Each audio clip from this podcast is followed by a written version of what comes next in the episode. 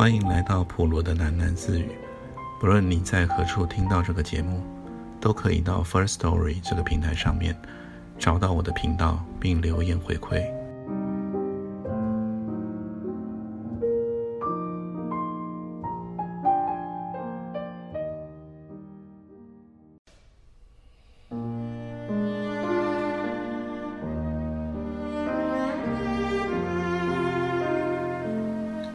是开着的，要迎一宿的客似的。他走进门去，把大衣脱下，挂在门厅的衣帽架上，手里拿着手袋和礼物。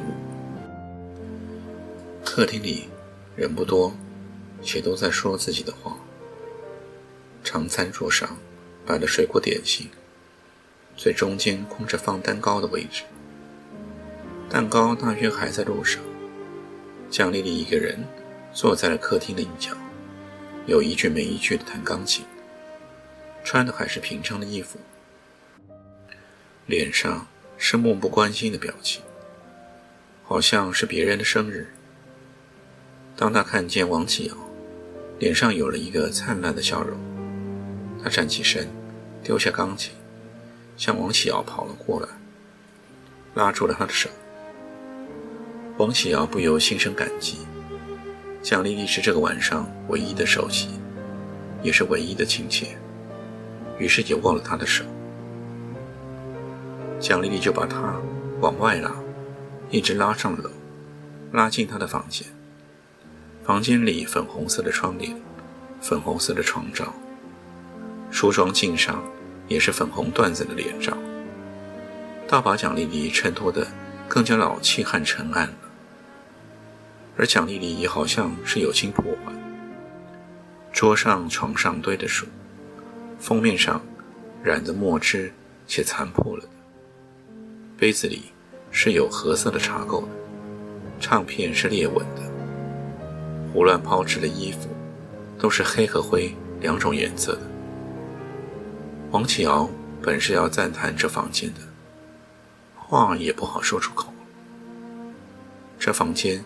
就好像憋了一肚子的气，又是含了一包的委屈。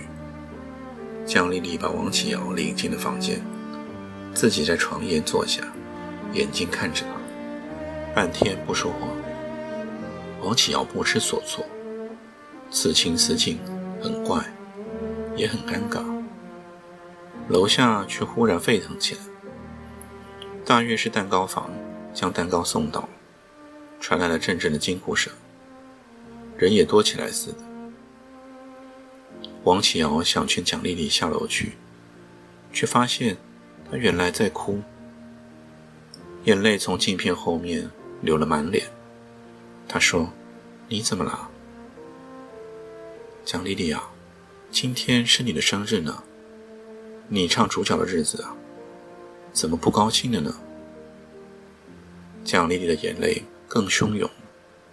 他摇着头，连连地说：“你不知道啊，王启尧，你不知道啊。”王启尧就说：“那你告诉我啊，我不知道的是什么呢？”江丽丽却不说，还是哭和摇头，带了些撒娇的意思。王启尧有一点不耐，但只得忍着，还是劝他下楼。他则越发的不肯下楼。最后，王喜尧一转身，自己下去了。走到一半，听见身后有脚步声，却见蒋丽丽一脸泪痕的也跟了下来。心里倒有点好笑，也有点嫌烦，还有一点感动，是不得已，被逼出来似的感动。他回头对蒋丽丽说：“你不换衣服，不化妆。”至少要洗洗脸吧。这话听起来有一些亲情，也是不得已的亲情。蒋丽丽听话，去了洗手间，再出来的时候，脸色便干净了一些。她从王启尧手里拿过了那装蛋蛋的小盒，说：“这是给我的吧？要贴在心窝上的表情。”王启尧不去看他。快步向客厅走去。蒋丽丽要跟他去，却叫一帮亲戚朋友围住了。一整个晚上，蒋丽丽都是拉着王启尧的手，到这到那的，有人认出了王启尧，互相传着，就像认识似的，与他微笑的说话。王启尧渐渐自如了一些，也有些愉快了，可就是抽不出他的手，好像上了锁。蒋丽丽还时不时的将他的手紧握一下，似乎有什么你知我知的秘密。这陡然而起的亲密，是叫王启尧发窘的。可他面上并不流露，也是知己的样子。他心里诧异，蒋丽丽和学校里就像换了一个人，又顾不得细想，忙着应付眼前的人和事。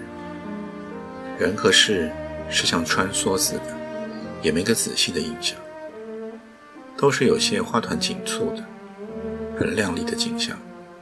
那五角的钢琴，你去弹几下，我去弹几下，不间断的叮咚声，也是亮丽之声。后来，客厅里有些热，打开一扇落地窗，外面是一个平台，铺着花砖，走下几阶便是花园了。露台的灯开了，隐约可见花园里的丁香花枝，纷乱地搅成了一团的样子。花和叶都落尽了。蒋丽丽拉着王启尧到露台上，也不说话，只望着花园幽暗的里处。王启尧觉得这样子古怪，便说身上冷，要进屋。于是又进了客厅。客厅里闹哄哄的，围着一对青年男女，向他们要喜糖吃。生日蛋糕已切得七零八落，残骸似的躺在了枝形吊灯的下面。奶油像是脏了，邋遢兮兮的。咖啡杯也是东一个西一个，流着残渣。晚会是要结束的样子，正在最后的高潮里，人都有些失态似的。一个青年跑来向王启尧大献殷勤，演剧般的姿态。王启尧却红了脸，不知如何是好。蒋丽丽顿时沉下脸，将王启尧拉开，叫那人讨了个没趣。然后就有人率先告别回家，接着则是一窝蜂告别，衣帽架前乱成了一团。蒋丽丽也不理别人，只对了王启尧一个人致告别词。他说：“他把这个生日。”当做他们两人共同的，说罢就松开他手，揪心的表情，一般转身上了楼。王启尧是被开始的心情，不由暗暗松了一口气。衣帽架前的人也疏散了不少，还有两三个年长的客人在与蒋丽丽的母亲说话。当王启尧取下自己大衣的时候。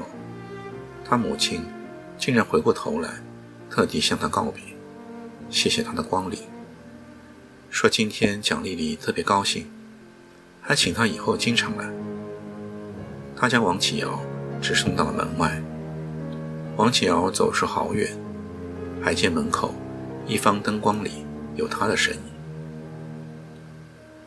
从这晚以后，王启尧和蒋丽丽做了朋友，他们在学校。还是往常那样，交往都是私底下的。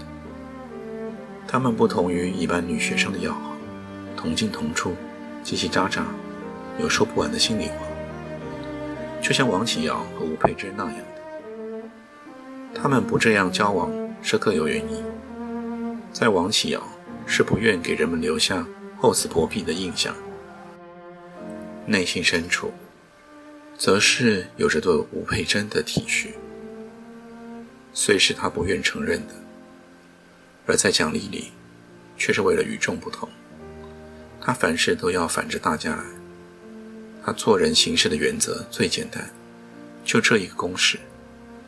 他们俩在做朋友上的趣味，又都有些不同于女学生的地方，都有些自以为不俗的。王启尧是因为经理，奖励力则来源于小说，前者是成人味，后者是文艺腔，彼此都有些歪打正着，有些不对路，也自欺着挡过去了。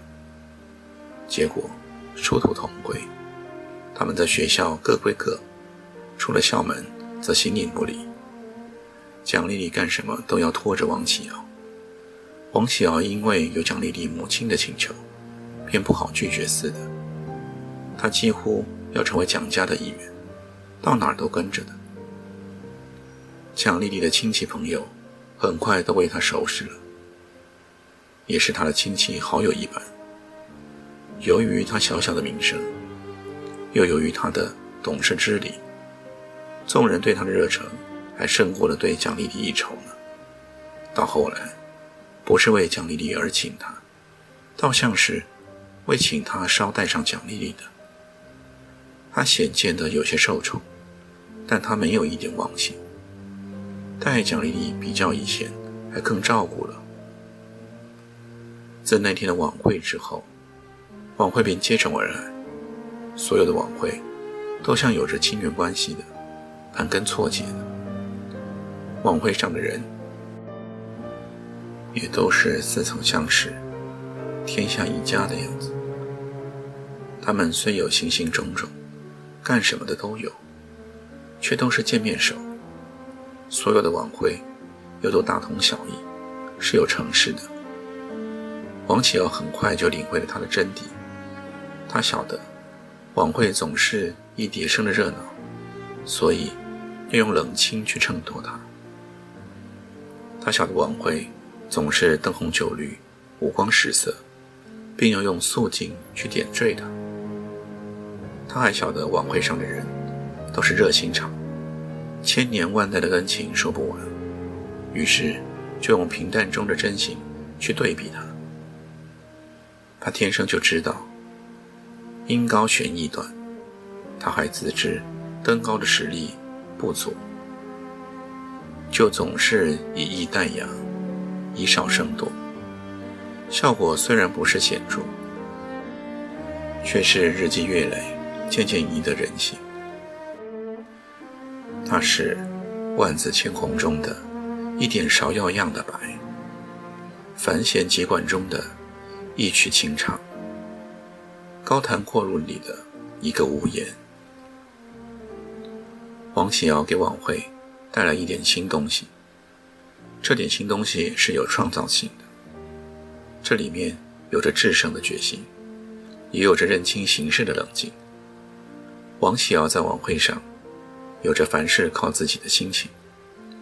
别人都是晚会的主人，想来就来，想去就去，只有他是客人，来和去都做不得主的。他还晓得蒋丽丽可说是他在晚会上的唯一亲人，他和她走到哪都是手拉着手。蒋丽丽本心是讨厌晚会的，可为了和王启尧在一起。他牺牲了自己的兴趣，他们俩成为晚会上的一对常客。晚会总看见他们的身影，有那么几次，他们缺席的时候，便到处听见询问他们，他们的名字在客厅里传来传去的。缺席不到，也是以逸待扬的一部分，比较极端的那部分。上海的夜晚是以晚会为生命的。于是，上海人叫做派对的东西。霓虹灯、歌舞厅是不夜城的皮囊，心是晚会。晚会是在城市的深处，宁静的林荫道后面，洋房里的客厅，那种包在心里的欢喜。晚会上的灯是有一些暗的，投下的影就是心里话，欧洲风的心里话。古典浪漫派的上海的晚会，又是以书院为生命。书院是晚会的心，万种风情都在无言之中。骨子里的烟，这风情和烟，是四十年后想也想不起，猜也猜不透的。这风情和烟，是一代王朝，光荣赫赫。那是天上王朝啊！上海的天空都在青树中长，风情和燕的中长。上海的风是撩拨，水是无色的胭脂红。王启尧是这风情和艳里的一点，不是万众瞩目的那点，却是心里垫底的一年，它几乎是心里的心，最最含而不露的。倘若没有王启尧，晚会便是空静的晚会，是浮光掠影的繁华。王启尧是这风情和艳丽的最有益的一点，是心里的那点渴望。倘若没有这风情，是无忧的风情；艳也是无忧的艳。如今，这风情和艳都是有根有源，他们给上海染上那叫做情调的东西。每一景，每一物，都会说话似的，说的比唱的还好听。王启尧走进上海的夜晚，这夜晚是以弄堂深处的。昏黄和照相馆布幔前的灯做背景的，这夜晚不再是照片那样断章取义，而是有头有尾；也不是静止，而是流动。这流动又不是片场开门拉里的流动，开门拉里流动的是人家的故事。这夜晚流动的都是自己的，自己的得，自己的失。这得失说是自己的，却又不全是。它是上海灯光之上那一大块天空，还在星空之上的，是笼罩一整个城市。昼里变白，夜里变黑，随日月转移。这一块天空被高楼遮住，被灯光遮住，是有障眼法的，可却是。雷达也不动，任凭乾坤颠倒，总是在人头顶上的一个无边无际啊！